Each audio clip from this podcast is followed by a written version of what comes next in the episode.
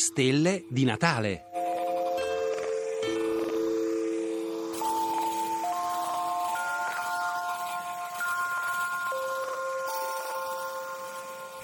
Il giallo di Natale. Allora Erode, fatti venire segretamente i magi, si fece precisare da loro con ogni diligenza il tempo in cui la stella era loro apparsa. Anche noi, come Erode, in questo passo tratto dal Vangelo di San Matteo, siamo curiosi di saperne di più su quel segno del cielo visto dai magi. Facile, videro una cometa, potrebbe essere la risposta.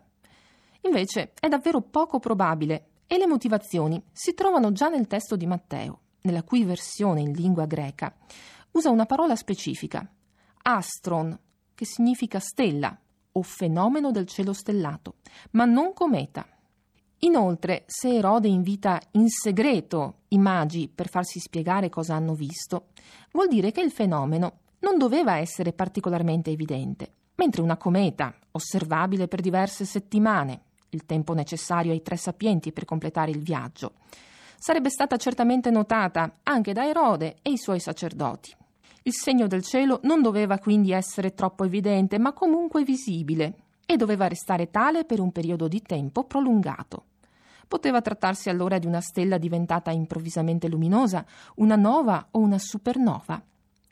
Se torniamo a leggere le sacre scritture, scopriamo che la stella che avevano visto nel suo sorgere li precedeva, finché giunse e si fermò sopra il luogo dove si trovava il bambino.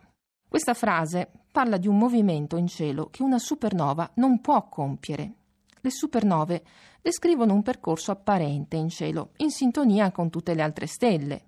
Non viaggiano in modo indipendente.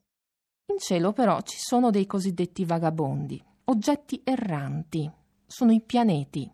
Forse i magi hanno visto, interpretato e seguito una congiunzione planetaria, quel fenomeno al quale assistiamo quando due o più pianeti ci sembrano allineati in cielo.